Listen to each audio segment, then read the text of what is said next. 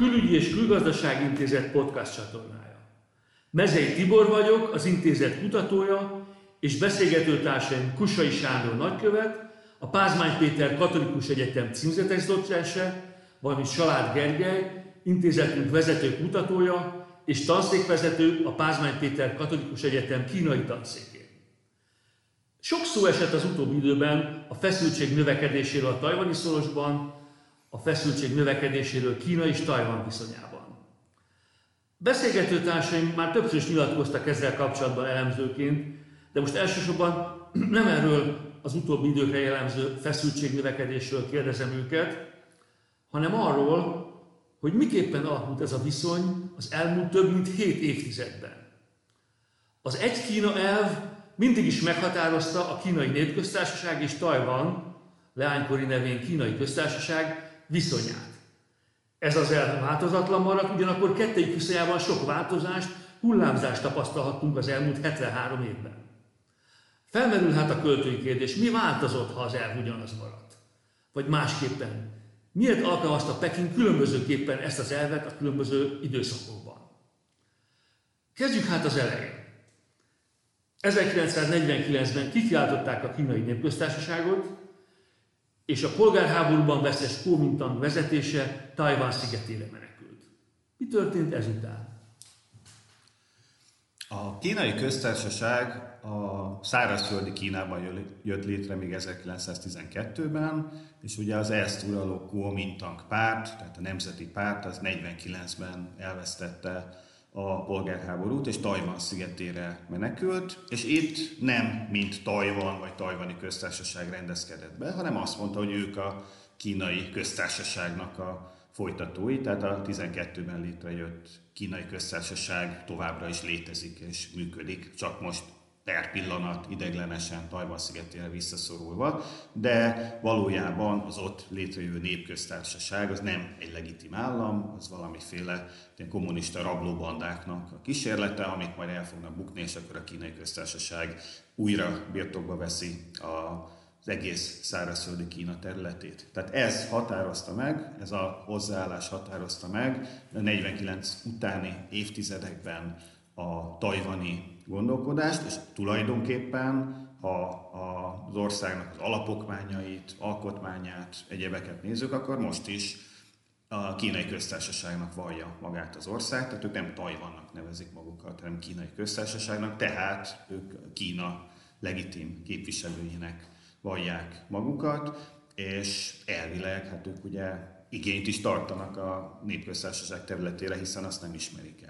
Ezzel szemben a népköztársaság azt mondta, hogy abban a pillanatban, amikor negyvenkilencben a népköztársaság létrejött, a Kínai Köztársaság megszűnt, annak az utódja, jogutódja a Kínai Népköztársaság, és mivel ezekben az években Tajvan szigete a Kínai Köztársasághoz tartozott, ezért Tajvan szigetét is a Kínai Népköztársaság örökli meg, tehát a Tajvan szigete felett, vagy a Tajvan tartomány felett szintén a népköztársaságnak van szuverenitása, és ez az álláspont sem változott azóta. Tehát itt két fél van, aki magát Kína hivatalos, legitim képviselőjének tartja, és nem ismeri el igazából a másiknak a létét.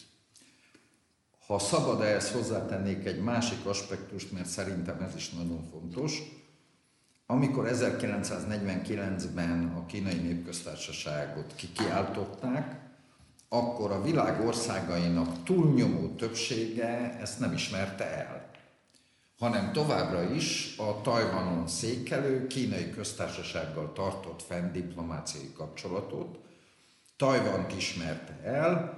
Az a néhány vagy viszonylag szűk köre az országoknak, amelyek a népköztársaságot ismerték el, ezek a Szovjetunió és szövetségesei, illetve néhány akkoriban felszabadult, vagy éppen azelőtt felszabadult volt gyarmati ország volt, de ez nagyon szűk kor volt. Például negyvenkilenctől Kínát ismeri el, mármint a népköztársaságot ismeri el India is, amely ugye negyvenhétben vált függetlenné. Ez, az, ez a sajátos helyzet, ami az ötvenes évek nagy részére jellemző volt, ez azért is nagyon fontos, mert az ENSZ-ben szintén a Kínai Köztársaság néven Tajvan birtokolta Kína székét, ami a második világháború utáni döntéseknek megfelelően azt is jelentette, hogy Kína, mint az ENSZ biztonsági tanácsának egyik állandó vétójoggal rendelkező tagja, annak a székében egészen ezerkilencszázhetvenegyig a Kínai Köztársaság, azaz a tajvani kormányzat ült.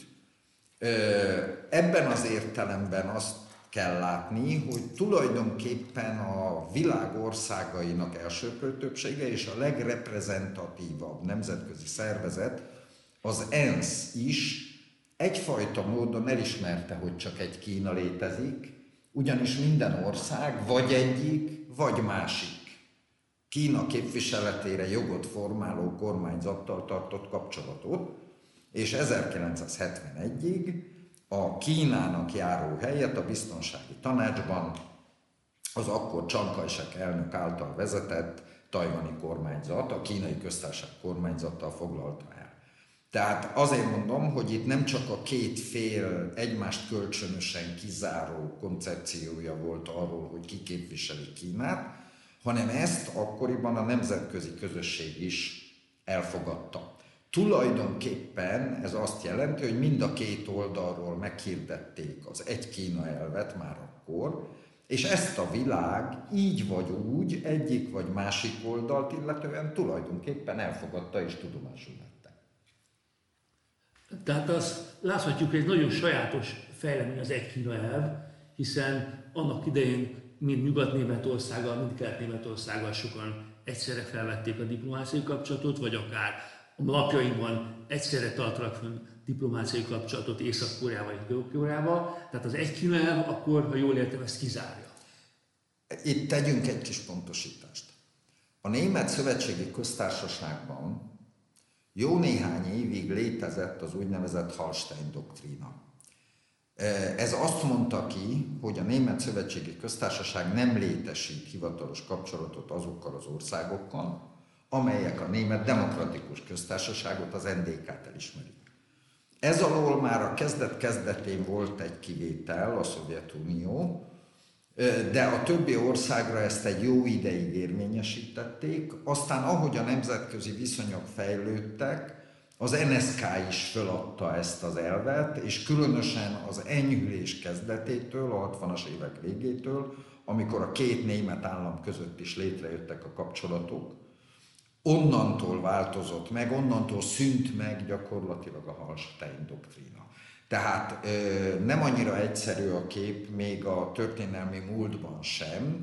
Minden részvevőnél, az ilyen megosztott nemzeteknél, amelyekről történelmileg tudjuk, hogy megosztottak, az első fázisa az államok, új államok megalakulásának és megformálódásának és nemzetközi beilleszkedésének, az mindig az a törekvés szokott lenni, hogy kizárólagosságra törekednek, aztán a történelmi, a nemzetközi fejlődés hatására ez szokott módosulni, ezt látjuk a volt két német állam esetében, ezt láttuk még később a két Korea esetében,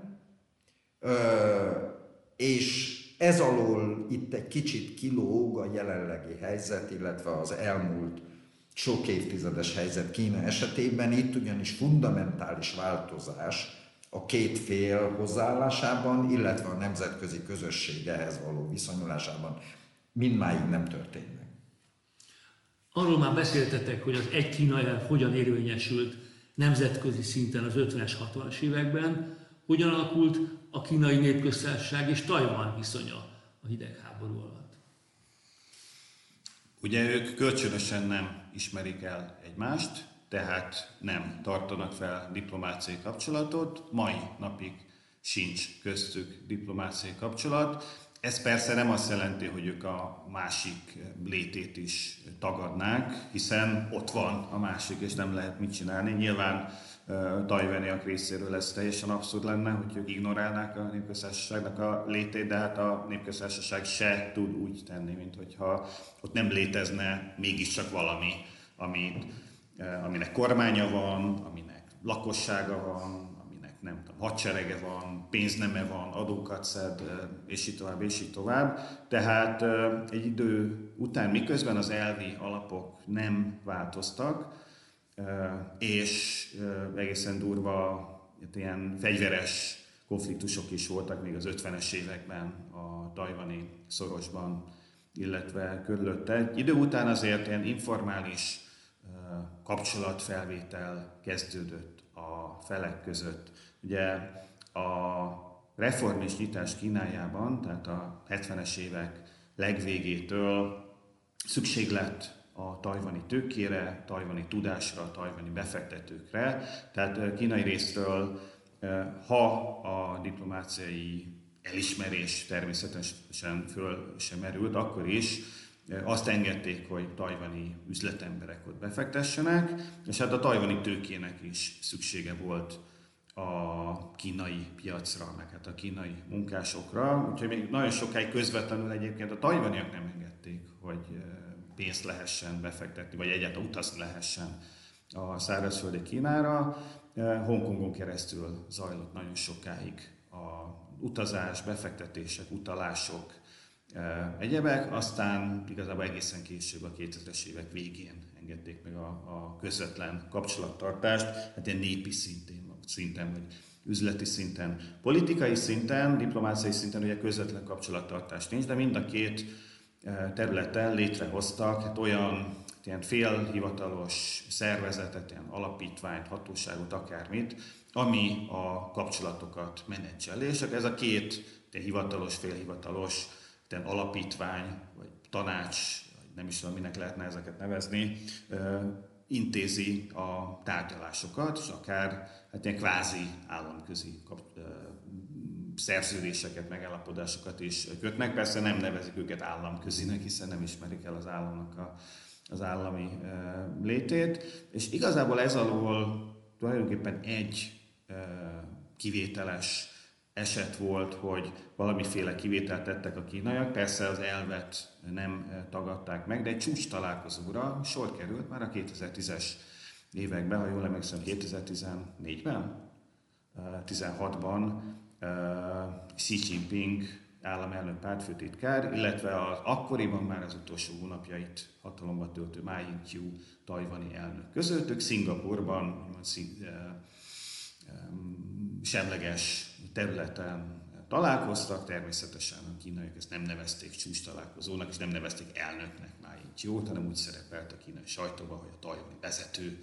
Ez egy ilyen, ugye nem egy jogi érvényességű kifejezés, tehát tulajdonképpen még arra is e, sor került, hogy közvetlenül a politikusok tárgyaltak egymással, illetve az azért gyakrabban előfordul, hogy alacsonyabb rangú politikusok párt szinten kapcsolatot teremtenek egymással, különösen a Kuomintang párt, amikor éppen ellenzékben van, akkor szokott delegációkat küldeni a szárazföldre, hiszen egy pártközi kapcsolat az nem államközi kapcsolat, úgyhogy ez megengedhető kínai részről is, és ilyen módon is szoktak ők kommunikálni. Most ezek a közvetett kommunikációs csatornák is lényegében bedugultak az elmúlt években, amióta hát úgymond zöld elnöke van Tajvannak. A zöld az nem a környezetvédelmet jelenti tajvani kontextusban, hanem a függetlenség való, felé való kacsingatást, és azóta nagyon megromlottak a kínai, pekingi, tajpei kapcsolatok, és emiatt tulajdonképpen ezek az informális csatornák sem működtek, a hivatalos csatornák azok meg úgy tűnik, hogy totálisan bezárultak. Ehhez hadd tegyek egy kiegészítést. Amióta a Kínai Népköztársasága megalakult, negyvenkilenc óta, a pekingi kormány hivatalos célja a nemzet teljes egyesítése. Ez egy konstans dolog. Ennek a gyakorlati megvalósítását jelentette az ezerkilencszázkilencvenes évek végén Hongkong és Makau visszatérése a kínai szuverenitás alá, és ennek a lezárulását hivatott jelenteni, amik terveznek valamikor, ki tudja mikor, Tajvan visszatérése az anyaország kebelébe, ha tetszik. Ami a dologban azért nagyon fontos, hogy ez a cél nem változott.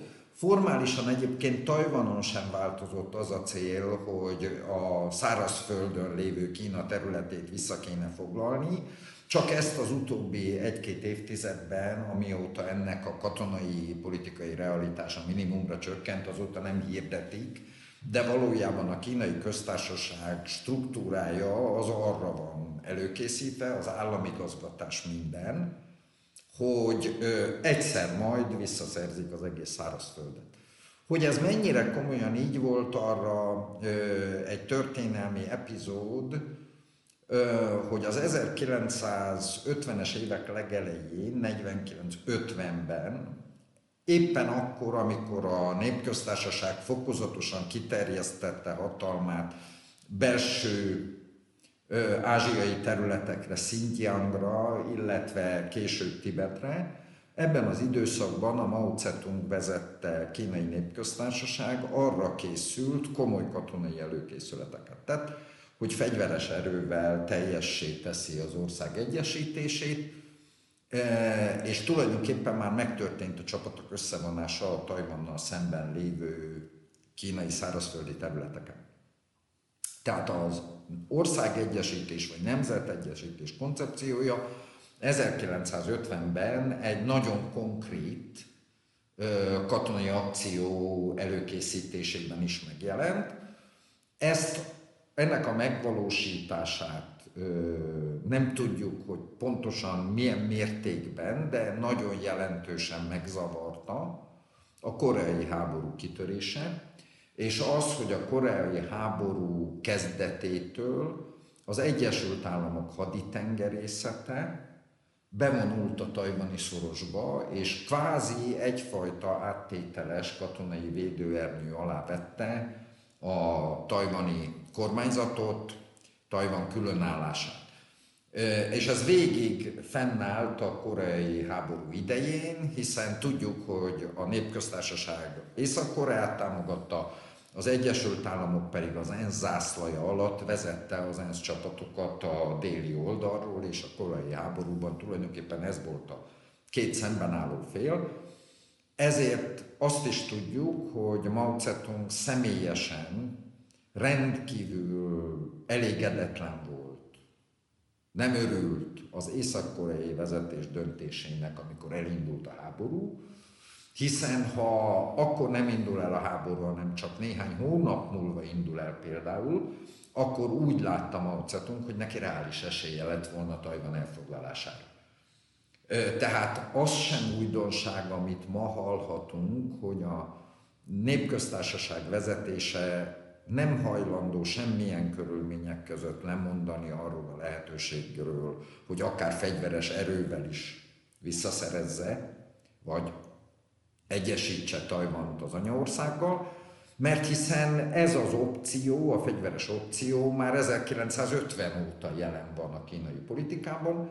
Napjainkban nem ez a hangsúly, napjainkban a hivatalos politika a békés újraegyesítést, a Tajvan és a szárazföldi Kína közötti gazdasági, kereskedelmi, turisztikai és egyéb kapcsolatok erősítésén keresztül való fokozatos közelítést célozza meg, de a katonai opció az Kínában soha nem szűnt meg, azt soha nem vonták vissza, hiszen maga az újraegyesítés kérdése Tajvan vonatkozásban az első időszakban, ezerkilencszázötven körül, kifejezetten elsősorban katonai opcióként létezett. Ha jól értem, amit mondasz, nagykövet úr, akkor ezerkilencszázötven után Mao Tse-tung lemondott, ki tudja, legalábbis egyelőre a katonai opcióról, tehát az ötvenes, hatvanas években? Teljesen Mao Tse-tung soha nem mondott le a katonai opcióról, csak a ezerkilencszázötvenes fejlettségi szintjén a kínai népi felszabadító hadseregnek, a kínai flottának. Ez teljesen reménytelen volt, mondom, az elsősorban azért, hiszen a tajvani szorosban állandóan járőrözött az Egyesült Államok haditengerészete. Tehát nem a tajvani flottától való félelem tartotta vissza Kínát, hanem az amerikai flottától való félelem, és tudom, ma nehéz visszagondolni arra az időre, vagy visszaképzelni magunkat azokba az időkbe, de azokban az időkben azt tudni kell, hogy az Egyesült Államok és a Népköztársaság között semmilyen hivatalos kapcsolat nem volt. Az Egyesült Államok katonailag valóban totális dominanciával bírt a csendes-óceáni térségben, tehát egyszerűen nem arról volt szó, hogy Mao Tse-tung elengedte a katonai opciót, hanem arról volt szó, hogy tudomásra vette, hogy úgyse tudja végrehajtani. De ennek a következménye volt, hogy az ötvenes években és a hatvanas évek nagy részében a tajvani és a kínai fél tüzérségi eszközökkel bizony időről időre rendszeresen lőtte egymás területeit, hiszen a kínai szárazföldtől néhány kilométernyi távolságra is vannak kisebb szigetek, amelyek a kínai népköztársaság, amelyek Tajvanhoz tartoznak, és oda, ö, ö, onnan lőtték a szárazföldet, illetve a kínaiak ezeket a kisebb szigeteket folyamatosan lőtték. Egy időben a hatvanas években ez kicsit nemzetközileg komikus is volt, hiszen a pekingi kormány sorszámozott figyelmeztetéseket adott ki diplomáciai csatornán, hogy ez most a százharmincnegyedik szigorú figyelmeztetés Tajvannak, hogy hagyja abba. Ha jól emlékszem, hatszáz valahányig mentek el ezek a figyelmeztetések. Tehát a katonai konfrontáció, ütközés az, ha egy nagyon-nagyon alacsony intenzitású sífokon is, egészen a hetvenes évek elejéig, hatvanas évek végéig jelen volt. Térjünk vissza a nemzetközi szintére, ugye elhangzott a mágikus ezerkilencszázhetvenegy dátuma, amikor is a Kínai Népköztársaság bebocsátást nyert az ENSZ szervezetébe. Erről kérdezném a beszélgető társaimat. Nem is feltétlenül az ENSZ tagság volt a fordulat, mert persze ez is fontos volt. Ugye amikor a Népköztársaság az ENSZ tagja lett, akkor Tajvan, Kínai Köztársaság azonnal kivonult abban a percben az ENSZ ülésére, ami is kizárták volna őket, tehát ugye az egy Kína elvet mind a két fél tartotta, tehát az nem, az elfogadhatatlan lett volna bármelyik fél számára, mind a ketten ENSZ tagok. De az igazi fordulatot igazából a következő évi Nixon-sok jelentette, a tajvani kontextusban mondjuk azt, hogy a Nixon-sok, amikor is hát a Szovjetuniót fő ellenségnek tartó Egyesült Államok és Kína tulajdonképpen egyfajta ilyen kvázi szövetségszerűséget kötött egymással. Ugye Nixon elnök Kissingerrel párban elrepült Pekingbe, és ott Maóval, illetve Zhou Enlai-jal letárgyalták azt, hogy ők közösen fognak fellépni a szociálimperializmus ázsiai terjeszkedése ellen. A szociálimperializmus az a, szociali, a Szovjetuniónak a kódszava volt ebben az időszakban. És ezzel tulajdonképpen Nixon elnök hát zöld lámpát mutatott az amerikai szövetségeseknek, hogy ők is felvehetik így vagy úgy vagy amúgy a kapcsolatot a Kínai Népköztársasággal. Maga az u es á még néhány évig diplomáciai kapcsolatot nem vett fel a Népköztársasággal. Lehet, hogy ez már hamarabb megtörtént volna, hogyha Nixont nem söpri el a Watergate botrány, de hát végül is elsöpörte, és csak Carter elnök alatt ezerkilencszázhetvenkilenc. január elsején vette fel a diplomáciai kapcsolatot Pekinggel, Washington, de az amerikai szövetségesek már a hetvenkettes Nixon látogatás után sorra szépen elzarándokoltak Pekingbe, és ott jó részt diplomáciailag elismerték a pekingi kormányzatot, tehát így, így tett Japán, annak a miniszterelnökség alatt, meg a nyugat-európai országok többsége. Tehát az igazi áttörést a, a Tajvannak a nemzetközi helyzetében a, az ENSZ felvétel és talán még inkább a Nixon látogatás jelentette, mert ezután a hetvenes években Tajvan egy pillanat alatt elveszítette diplomáciai partnereinek nagy részét, Népköztársaság pedig több tucat korábban őt el nem ismerő ország által el lett ismerve, és hát ez nyilván a, a tajvaniaknak a mozgásterét rendkívül módon leszűkítette, ezért mondjuk azt, hogy sokkolt, ezért beszélünk Nixon sokról, aztán persze az utolsó hátmadöfést az Egyesült Államoknak az átállása jelentette a tajvaniak számára, és hát innentől fogva egy ilyen furcsa helyzetben van Tajvan, hogy miközben az államiságnak a legtöbb kritériumával rendelkezik, tehát területe van, mondhatjuk, hogy szuverén kormánya van, határai vannak, állampolgárai vannak, stb. stb. Közben a nemzetközi elismertsége az, ha nem is nulla, de minimális, hát fokozatosan csökkenő számú mini állam ismeri el, most tízegy néhány olyan állam tart fel vele diplomáciai kapcsolatot, mint Palau vagy a Vatikán, ezek azért nem katonai nagyhatalmak. Így aztán nyilvánvalóan a nemzetközi életbe való mozgásnak a Tajvan egy teljesen más módját igyekszik választani, nem kormányzati szervezeteken keresztül, nemzetközi szervezetekben nem külön államként, hanem különálló gazdaságként, vagy az olimpiában, olimpiákon, nem tudom, Chinese Taipei néven, tehát jelen van, de, de államként a lehetőségei nem korlátozottak. Egy kis színeset hadd tegyek ehhez hozzá. Azt, azt hogy valami fordulat készül amerikai részről a a Kínával kapcsolatos alappolitikai kérdésben, azt ott lehetett már érezni hetvenegyben, hogy amikor az ENSZ közgyűlés elé került a kérdés, hogy szavazzanak a kínai, hogy a Kína székét mely kormány töltse be, hiszen Kína széke az az ENSZ-ben adott. Kína az egyik győztes nagyhatalom a második világháborúban, ebből kifolyólag alapító tagja. Az ENSZ-nek és a Biztonsági Tanács öt állandó tagjának az egyike. Nem az volt a kérdés, hogy Kína ott van-e, egyetlen kérdés volt, hogy mely kormány, a Pekingben székelő vagy a Tajban, Tajpejben székelő kormány jeleníti meg Kínát az ENSZ-ben. És amikor hetvenegyben napirendre került ez a kérdés, akkor onnan lehetett tudni, hogy valami készül Amerikában, mert az Amerikai Egyesült Államok a Biztonsági Tanácsban nem vétózta meg az erre vonatkozó elképzeléseket. Nem is szavazta meg, tehát úgy tett, mintha nem is hallott volna róla. És egy kis meglepetést okozott, bár el kell ismerni, hogy sokaknak nem kellett volna, hogy meglepetést okozzon, de egy kis meglepetést okozott, hogy utána a közgyűlés elé került a kérdés, és egy ENSZ közgyűlési határozat döntött úgy, viszonylag kis többséggel, de az ENSZ tagállamok többsége úgy döntött, hogy akkor az Kína széke az a népköztársaságot illeti meg. És ez azért érdekes, mert ö, láthatóan hetvenegyre már, a, akkorára már sok volt az ENSZ-ben a volt gyarmat, aki szimpatizált a pekingi kommunista rezsimmel, és az ENSZ közgyűlésben az, hogy az Egyesült Államok nem lobbizott Tajvan mellett, nem állt ki, nem gyakorolt nyomást egy csomó államra, nem azt mondta, hogy döntsetek, ahogy akartok.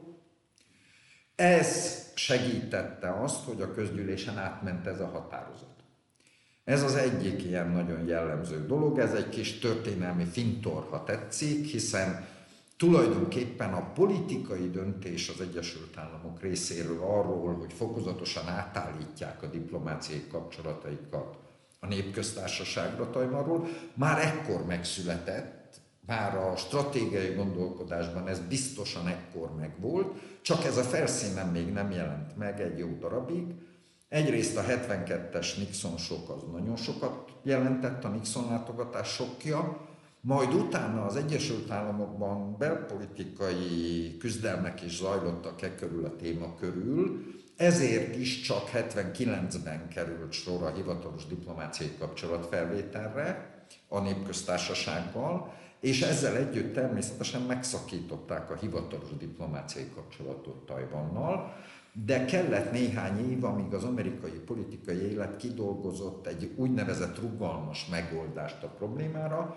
Ez a tajvani kapcsolatokról szóló törvény volt, amelyet elfogadott az amerikai törvényhozás, aláírt az akkori amerikai elnök, és ez szabályozza azt, hogy az Egyesült Államok abban a viszonyrendszerben, amikor hivatalos államközi kapcsolatokat a népköztársasággal tart fenn, abban a rendszerben gazdasági, kulturális és sok más szférában milyen kapcsolatokat ápol Tajvannal, és ugyanez a törvény nem mondja ki, de látensen ebben a törvényben benne van egyfajta nagyon enyhe biztonsági garancia is Tajvannak. De ez szó szerint jogilag kötelező formában nincs benne a törvényben. Tehát ez a tajvani kérdés, ez a hetvenes évek óta tulajdonképpen egy amorf nemzetközi politikai jogi kérdés, amely azóta is állandó hullámzásban van. És még egy apró kiegészítést, a Nixon pekingi látogatása után a nyugati szférához tartozó országok elsöprő többsége nagyon gyorsan változtatott az alapállásán, és még az Egyesült Államok előtt elismerte a népköztársaságot, de sose felejtsük el, hogy volt kettő idézőjelben renitens, fontos nyugati ország, amely már jóval korábban lépett. Az egyik az Nagy-Britannia volt, amely már az ötvenes években váltott, de ennek egy nagyon racionális, könnyen érthető oka volt, hiszen Hongkong ekkoriban brit gyarmat volt, nagyon fontos szerepe volt Nagy-Britannia számára, Hongkongnak gazdaságilag, politikailag és így tovább, és Hongkongot nem lehetett üzemeltetni, fenntartani anélkül, hogy a néhány kilométerre levő népköztársasággal valamilyen nexust ki nem alakítsuk. Ez volt az egyik. A másik ilyen fontos ország, ami megint érdekes, történelmi kuriózum, de nagyon érdekes, a hatvanas években zajlott le Nyugat-Európában, a nátóban egy elég komoly politikai ütközés, Charles de Gaulle vezette Franciaország, több dologban konfrontálódott az Egyesült Államokkal, ekkor vonult ki Franciaország a NATO katonai szervezetéből, a NATO eredeti székhelye az Párizs volt, ekkor költözött át a NATO Brüsszelbe, és így tovább, és de Gaulle politikájának az egyik eleme volt, hogy ha jól emlékszem ezerkilencszázhatvannégyben, de lehet, hogy az évszámban tévedek, de Franciaország a kontinentális Európa nyugati jelentős országai közül elsőként elismerte a, német, a kínai népköztársaságot és szakított Tajvannal. Az összes többi jelentős nyugati országnak valóban a Nixon sok jelentette a fordulatot, de a világ mindig bonyolult, tehát ez a két európai nagyhatalom ez már akkor próbálkozott, vagy kényszerből, vagy politikai számításból, de külön utakon járni. Beszélgetésünk témája Kína és Tajvan kapcsolata. Mégis az utóbbi percekben sokat beszéltünk az Egyesült Államok lépéseiről, amelyel mind Kína felé, mind Tajvan felé komoly következményeket hozott. Hogyan alakult ebben az időszakban a kínai népköztársaság és az Egyesült Államok viszonya? És ez milyen hatással volt a Kína-Tajvan kapcsolatokra? Ugye a közös ellenfél, ellenség összehozta hetvenes évek elején a két ideológiailag nagyon távol álló nagyhatalmat, az Egyesült Államokat, illetve Kínát, ami nem azt jelentette, hogy innentől fogva nagyon jó barátok lettek, de egy partnerség alakult ki köztük, aminek a fő célja a Szovjetuniónak az ellensúlyozása volt. Aztán miután hetvenkilencben diplomáciai kapcsolatot is létesítettek, onnantól fogva a kínai-amerikai kapcsolatok hát egyfajta aranykorukat élték, megkezdődött Kínában a reform és nyitás.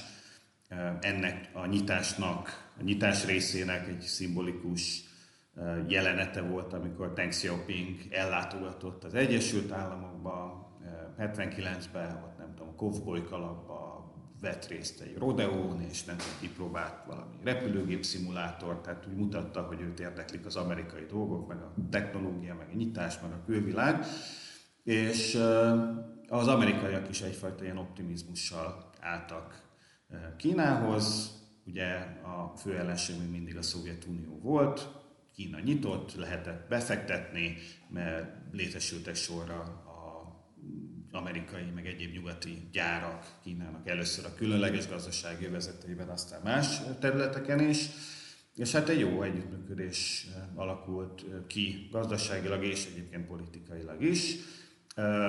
Ebben az időszakban Kína Tajvan kérdést nem nagyon feszegette, nem mondtak le róla természetesen, hát ez soha nem történhet meg, de jobb dolga is volt, vagy fontosabb dolga is volt Kínának, mint az, hogy nem tudom, igyekezzék a tajvani kérdést megoldani, tehát igyekelték a dolgot, nem nagyon volt ez napi renden, fontosabb volt a gazdaságnak a fejlődése.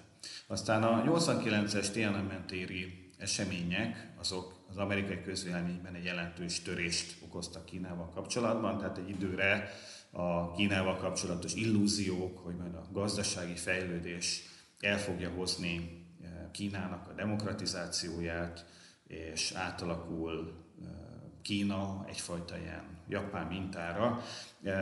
Ez nem, de ez a, az a kiábrándulás nem tartott sokáig, hát a tőkének az érdekei, amerikai üzleti érdekek, azok gyorsan felülírták az emberi jogi aggályokat, hogyha a kilencvenes, még a kétezres években is.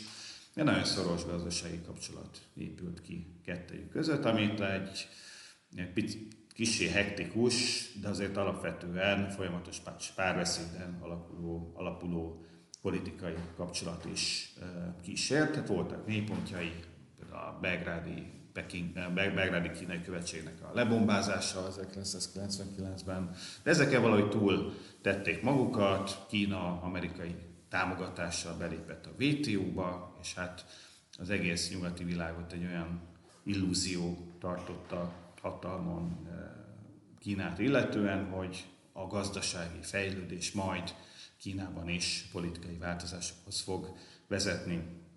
És ebben az időszakban igazából a tajvani kérdés az ritkán került napirendre. Időnként persze volt szó róla, kilencvenhatban tartották az első közvetlen tajvani elnökválasztást, tehát Tajvan demokratizálódott menet közben, és itten a kínaiak, hogy befolyásolják a tajvani választókat, egy ilyen erődemonstrációt tartottak, amit harmadik tajvani szorosi válságnak nevezünk, lődöztek gyakorlatilag így a tengerbe, tehát ennek áldozatai nem voltak, de itt azért erőteljes fenyegetés érte a tajvaniakat, ennek különösebb hatása nem lett, és azóta tulajdonképpen egyfajta módus vivendi volt. Aztán a kétezertízes évek közepén történt egy fordulat egyrészt nyugati világban, amikor ráébredt a nyugati világ arra, hogy hát Kínából nem lesz egy ilyen marha nagy Japán, egy olyan gazdaságilag erős, de politikailag, katonailag nem különösebben aktív hatalom, aki csont nélkül beleilleszkedik az Amerika dominált a nemzetközi rendbe, hanem kihívja Amerikát és alakítója akar lenni ennek a nemzetközi rendnek, tehát innentől fogva egyre konfliktusosabb a kapcsolat. Ezzel párhuzamosan Tajvanon is volt, fontos változások történtek, egyrészt demokratizálódott az ország, másrészt pedig a tajvani közvélemény egyre inkább a sajátos tajvani identitás felé tolódott el. Korábban a tajvaninak nagy része, akik olyan nyelvileg, kulturálisan kínaiak, kínai gyökerűek, azért alapvetően nagy részük, vagy jelentős részük kínainak tartotta magát. Viszont ez elkezdett változni a kilencvenes évektől fokozatosan. Azt látjuk, hogy a közvéleménykutatásokban arra a kérdésre, hogy te mi vagy, egyre kevesebb ember vallja magát kínainak, egyre kevesebb ember vallja magát kínainak és tajvaninak, és egyre több ember vallja magát csak tajvaninak. És ez nyilván a politikai életben és a választások eredményeiben is megmutatkozik, és ez végül is a kétezertízes évek közepén vezetett oda, hogy másodszor is a függetlenség felé kacsingató párt jutott hatalomra, immár nem csak ilyen néhány tized százalékkal, hanem jelentős többséggel, és a parlamentben is, törvényhozásban is először ezeknek lett többségük, ami azzal járt, hogy egyszerre romlott meg Kínának meg a nyugati világnak a kapcsolata, egyszerre kezdte el a nyugati világ ellenfélként, riválisként, néha ellenségként kezelni Kínát, és egyszerre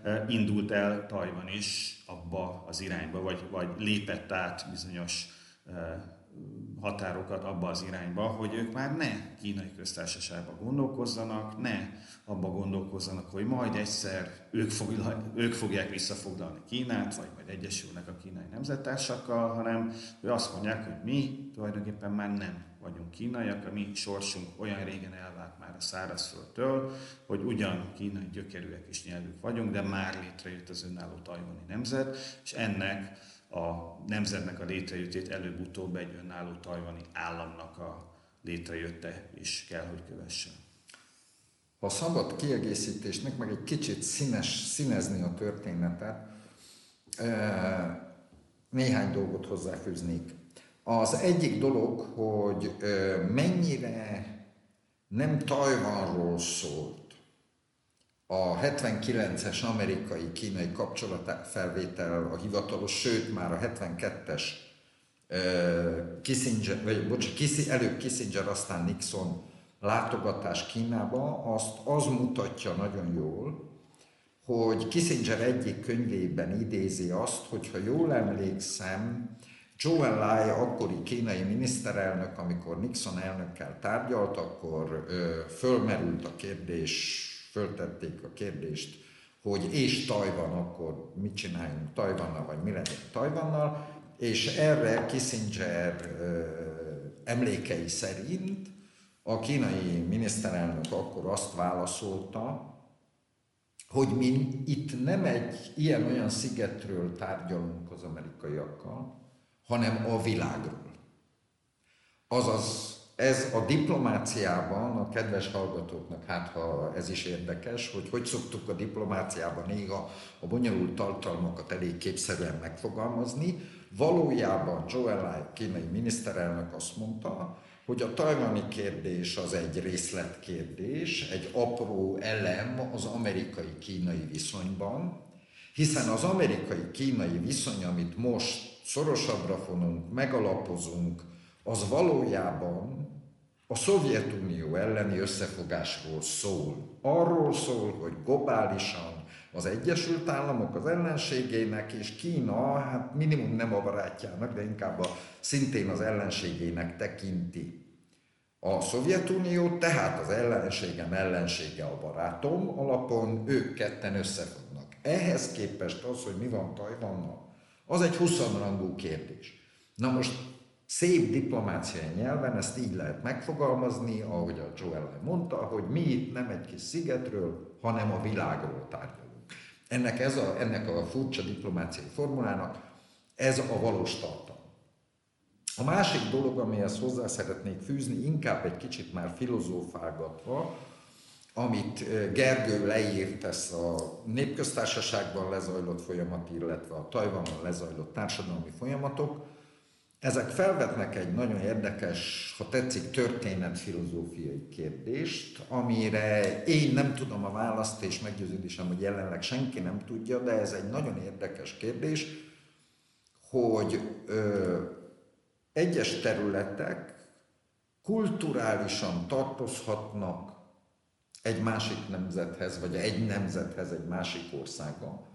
De ettől függetlenül politikai értelemben fokozatosan kifejlődhet egy sajátos politikai nemzettudat.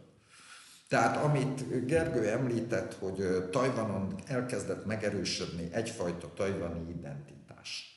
Ez egyáltalán nem jelenti azt, hogy ennek a tajvani identitásnak a hívei, azok a tajvani emberek, akik elsősorban tajvaniaknak tartják magukat, azok például abba, hagytak volna, abba hagyták volna a kínai karakterekkel való írást. De hogy hagyták abba?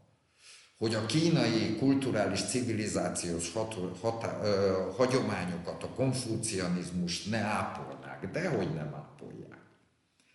És ez egy azért nagyon érdekes kérdés, mert azt a kérdést veti föl, hogy vajon mennyi időnek kell eltelnie ahhoz, hogy egy kulturálisan nagyjából egy körbe tartozó, egy kulturális nemzet elkezdjen politikai nemzettestekre vagy nemzetrészekre bontani, bomlani. Erre szerintem nincs egyértelmű válasz, a történelemben sincs, de van egy távoli analógia, amin érdemes elgondolkodni, Szerintem senki nem gondolja azt, hogy az osztrákok nem német nyelven írnak, nem német irodalmat olvasnak, és ma azután, hogy ezernyolcszázhetvenben nem a nagy német egység jött létre, hanem az úgynevezett kis német egység, tehát nem a Habsburgok vezetésével egyesült Németország, hanem Bismarck segítségével a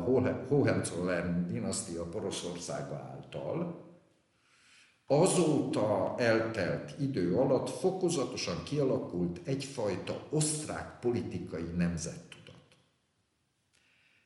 És az osztrákok ma osztráknak tartják magukat, miközben a tágan értelmezett német kulturális nemzetnek tulajdonképpen a részei, hiszen németek. Tajvan esetében tehát logikusan merül föl az a kérdés, hogy ez a különállás a tajvani identitás tudat, politikai identitás tudat fejlődése, az mikor jut el, a, ahogy a ö, pilóták szoktak mondani, a repülő felszállásakor a point of no return állapotába. Tehát abban az állapotban, amikor már nem lehet megállni a géppel, és nem lehet visszajönni, muszáj felszállni, mert olyan a sebesség, a kifutópálya, stb. Tehát az az érdekes kérdés, és ennek a történetfilozófiai kérdés, ez látszólag egyébként egy nagyon elméleti kérdés. De szeretném jelezni, hogy ez az elméleti kérdés Xi Jinping kínai elnök és a pekingi vezetés számára gyakorlati politikai kérdés.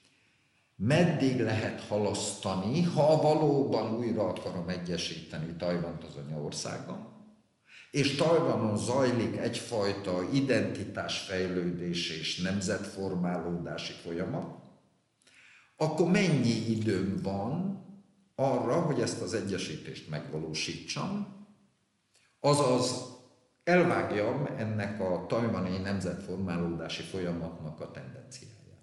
Ez egy nagyon érdekes kérdés, nagyon nehéz kérdés, de szerintem abban, hogy Xi Jinping időszakában a kínai vezetés Tajvan iránti politikája egyre keményedett és egyre keményedik, egyre határozottabb, abban ez a kérdés is szerepet játszik.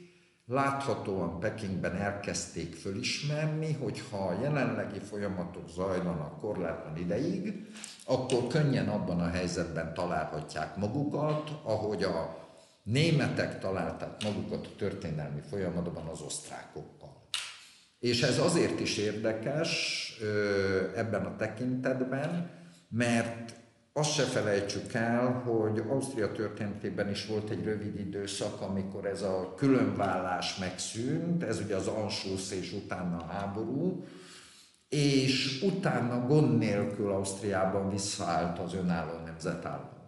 Tehát az is kérdés, hogyha sikerülne most így vagy úgy újra egyesíteni, x időn belül, az mennyire lenne tartós, és mennyi ideig kellene akkor megint egy nemzethez tartozni a kettőnek, ahhoz, hogy a külön tajvani identitás a végén egy hosszú történelmi folyamat során ne váljon önállóvá. Ezek azok a látszólag filozófiai kérdések, aminek ma mind a pekingi vezetés, mind a kicsit függetlenség felé hajló tajvani vezetés számára konkrét napi politikai relevanciája, döntési tényezője van.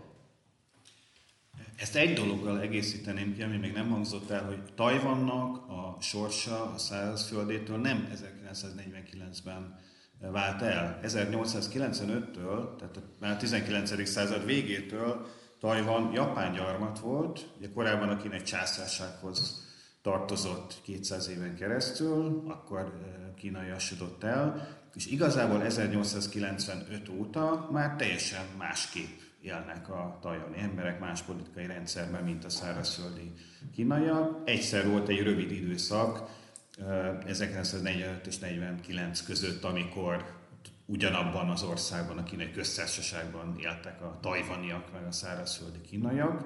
Ez egyébként a azt hozta, hogy a tajvaniak egy széleskörű népfelkelést indítottak a szárazföldi kínaiak uralma ellen, mert annyira nem örültek, hogy a rendet tartó, gazdasági fejlődés garantáló japánok után ezek a náluk jóval fejletlenebb és kulturálatlanabbnak tartó szárazföldi kínaiak uralkodnak felettük, hogy konkrétan fegyverre föllázadtak ellenük, ezt vérbe folytották, és végül is a tajvani mozgalmat vérbefolytó kínai köztársaság ugye oda költözött a szigetre, de negyvenkilenc után ez a köztársaság ez ugye megint egy másik államot jelentett, mint a szárazföldön lévő népköztársaság.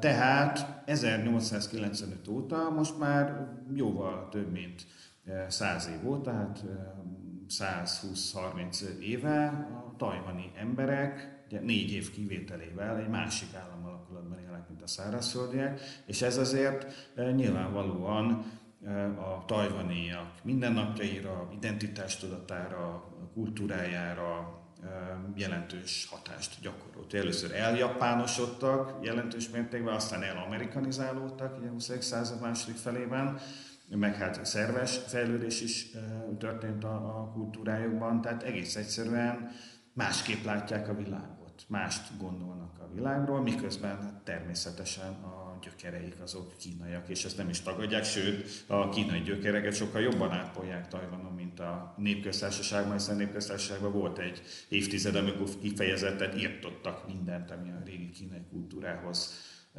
köthető volt. Tajvanon ilyen törés nem volt a kínai kultúra folyamatosságában.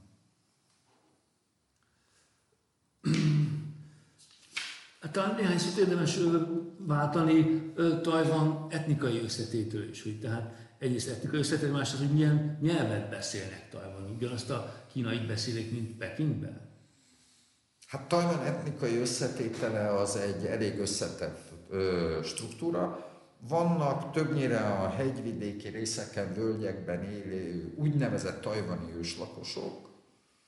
Ezek nagyon-nagyon régóta különböző csendes-óceáni, délkelet-ázsiai népcsoportok oda került tagjaiból szerveződtek, tagalóg és más délkelet-ázsiai népekkel rokon törzsek tulajdonképpen, de ezeknek nagyon alacsony a lélekszáma, és az életmódjuk is kifejezetten vidékies, falusias, és ehhez hasonló. A tajvani lakosság elsöprő többsége az azokból áll, akik a Ming dinasztia, majd a Qing dinasztia idején különböző kereskedelmi okokból megtelepültek ott a szárazföldi Kína szemben lévő tartományaiból, Fujianből, részben kevésbé Zhejiangból.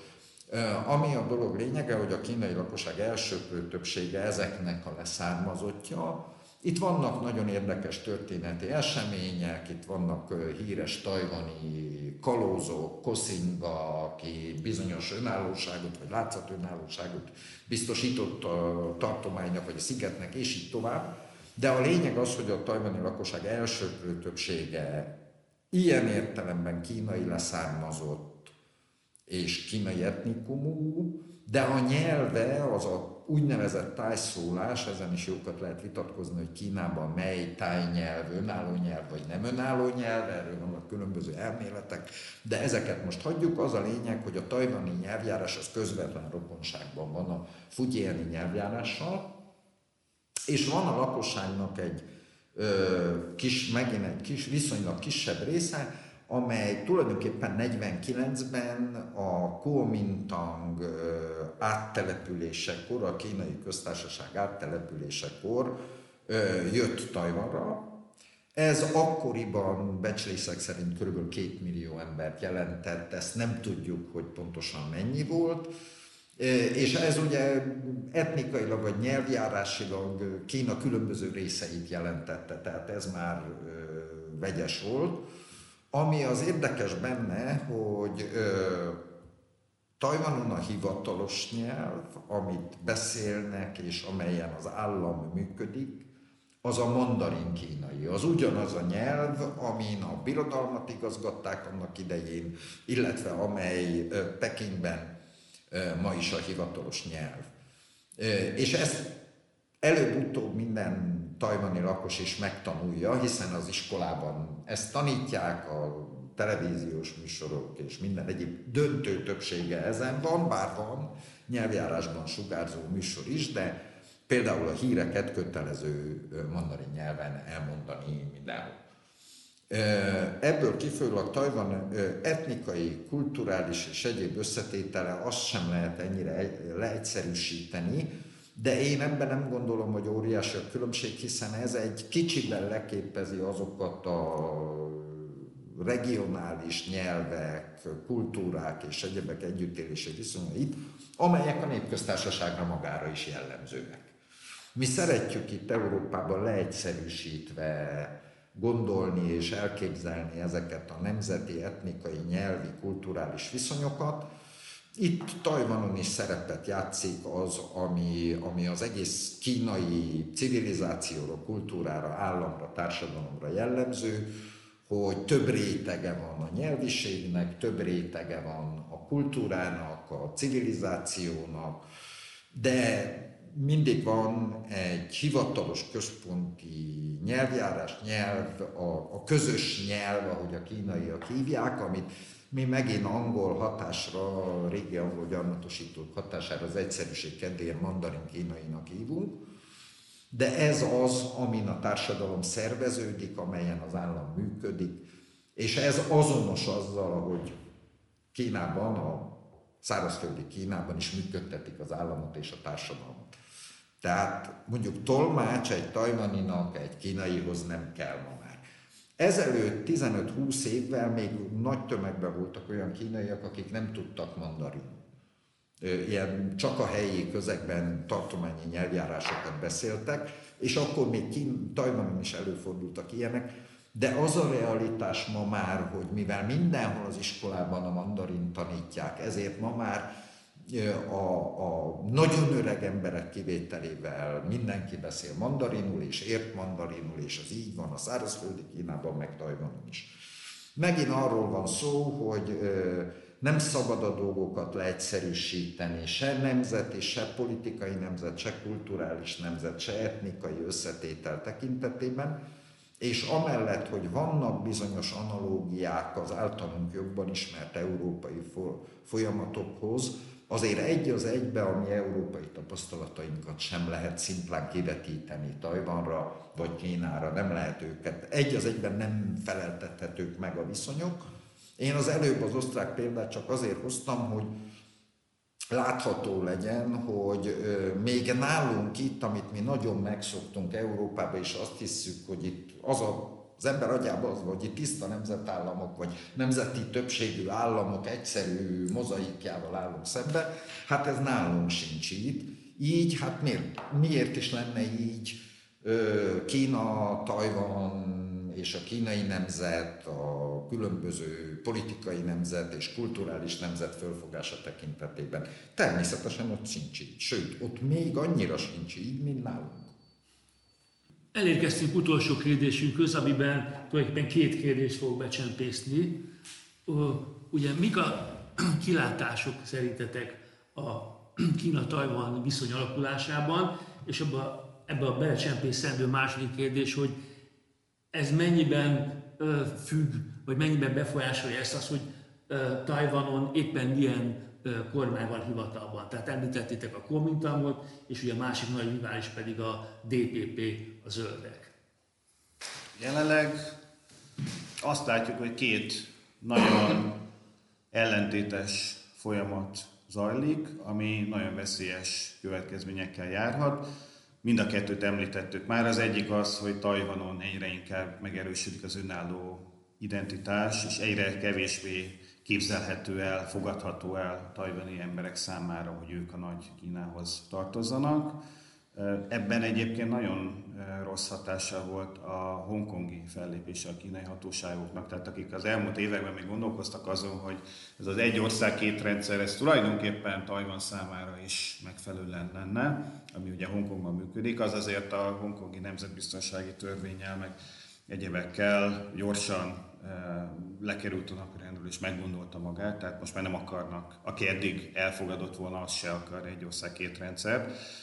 És, és mérhető, hogy az elmúlt években is zajlott a kínai identitásnak az elvetése és a tajvani identitásnak az erősödése, de, de ez nem csak néhány éves folyamat, hanem csak felgyorsult, igazából már évtizedek óta tart, hiszen itt olyan nemzedékek nőnek föl, akiknek semmiféle kínai kötődésű kapcsolatuk nincsen. Tehát ők már egy demokratikus Tajvanon nőttek fel, és esetleg a dédmamájuk, vagy a nem tudom, lyukapjuk érkezett a szárazföldről, de azon kívül sok közük nincsen hozzá. Tehát ez az egyik folyamat, Tajvannak az eltávolodása, másik pedig a Kínának az egyre határozottabb föllépése Tajvan ügyekben, illetve ugye, amit a Sanyi említett, ez a türelmetlenség, hogy, hogy ugye valamit kell csinálni, mielőtt a, már egy darab Tajvanig nem marad, aki kínainak vallja magát, és hát itt, itt, itt hogyha megnézzük, akkor ez, ez, ez két olyan folyamat, mint két ilyen gyors vonat robog egymással, robogna egymással szemben, és ezek előbb-utóbb össze fognak ütközni, vagy van esélyre, hogy összeütköznek, tehát ez egy elég veszélyes folyamatnak tűnik. Persze mind a két folyamat visszafordítható, valamiféle modus vivendit nyilván megfelelő bölcsességgel ki lehet dolgozni, ki lehetne dolgozni, valamiféle nem tudom milyen államok felett álló kínai nemzetközösségben lehetne gondolkodni, de, de nem tudom, hogy ez a bölcsesség meg lesz-e a felekben, és hát itt azért a kínai-amerikai kapcsolatoknak az alakulása is jelentősen befolyásolni fogja a történteket.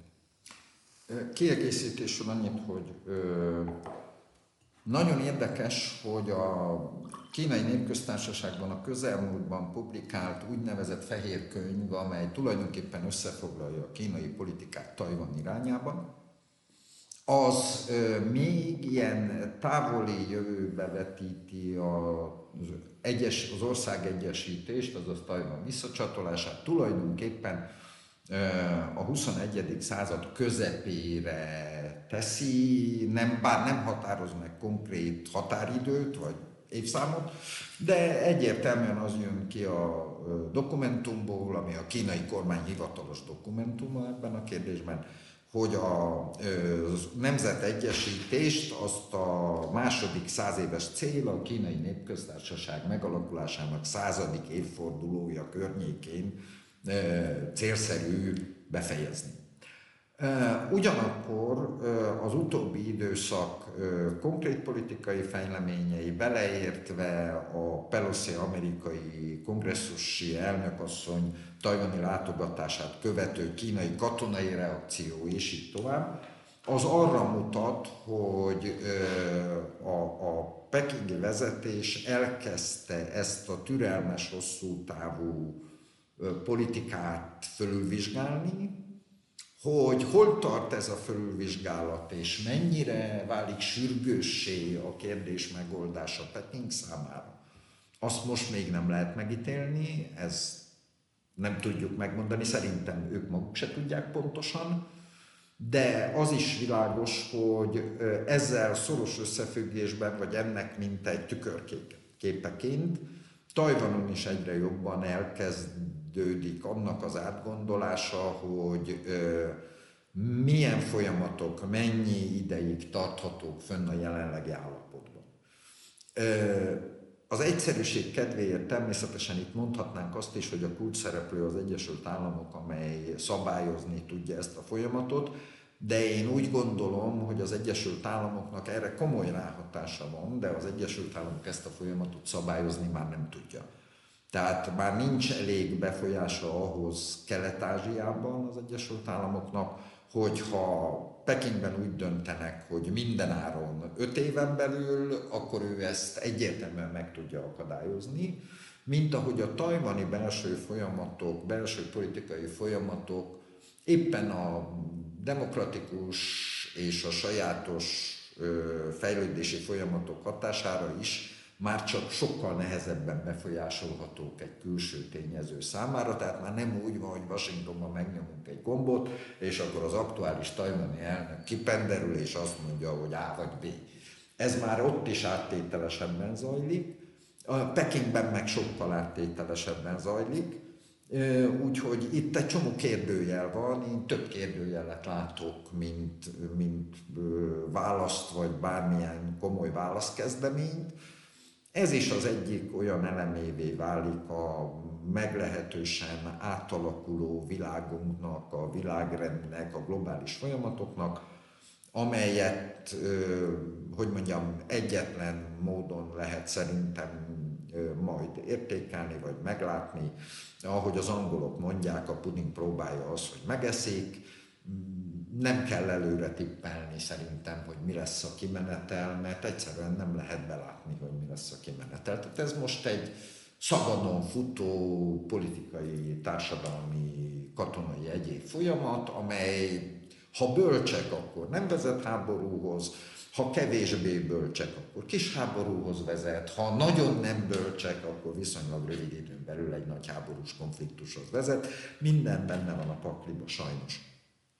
Köszönöm a beszélgetést, egy év múlva újra ülünk, és nézzük meg, hogy bölcsek voltak a felek, kevésbé bölcsek vagy, nagyon muták.